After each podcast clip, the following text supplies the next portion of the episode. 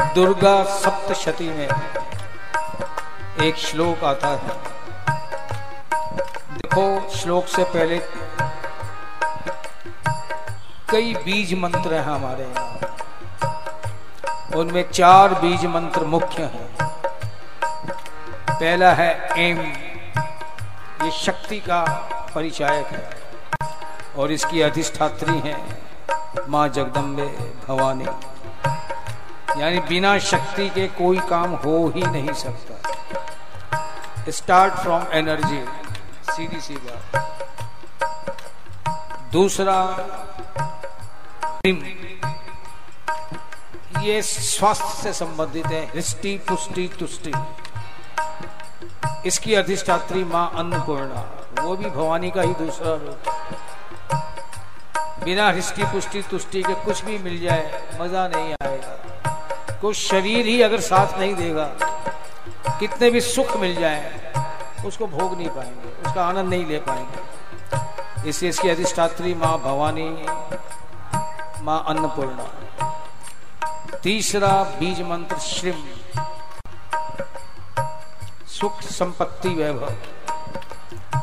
इसकी अधिष्ठात्री महालक्ष्मी। और चौथा बीज मंत्र क्लिंग इसका सीधा तात्पर्य करुणा। और क्लिम जो बीज मंत्र है, ये दो ही देवताओं के लिए इस्तेमाल हुआ है। या तो श्री कृष्ण के लिए, या श्री राधा रानी के ये करुणा की अधिष्ठात्री है। बात शक्ति से प्रारंभ होती है। शक्ति का जब हम उपयोग अपने लिए करते हैं तो कई बार स्वार्थ की भावना इतनी बढ़ जाती है। कि प्रतिस्पर्धा की भावना आ जाती है। एक होड़ सी लग जाती है। और उस होड़ के अंदर ईर्ष्या भी होती है। ईर्ष्या के साथ साथ बदला लेने की भावना भी होती है। ये शक्ति का मिसयूज है। शक्ति आगे बढ़ती बढ़ती करुणा में बदल जाए। शक्ति वही है। करुणा का मतलब कि अपने लिए नहीं, परिवार के लिए, समाज के लिए। राष्ट्र के लिए, विश्व के लिए जब उसका उपयोग होना शुरू हो तो समझना शक्ति अब परिवर्तित होकर करुणा में बदल गई। बात शुरू जगदम्बे से ही होगी, लेकिन उसका अंत जो है, करुणा में हो जाए तो शक्ति का उपयोग नहीं, सदुपयोग हो गया, और बात बन गई। इसे दुर्गा सप्तशती का भी श्लोक है। स्टार्ट है, दुर्गे स्मृता हर्षि। भीतिम शेष जंतो। यानी निर्भयता जीवन में आए। निर्भयता तभी आ सकती है जब हम अपने, हमारा मनोबल, बौद्धिक बल और आत्मिक बल, शक्ति हर तरह की बढ़ जाए तो किसी से खौफ नहीं होता, भय नहीं होता। और शक्ति की अधिष्ठात्री माँ जगदम्बे, दुर्गे स्मृता हर्षि भीतिम शेष जंतो।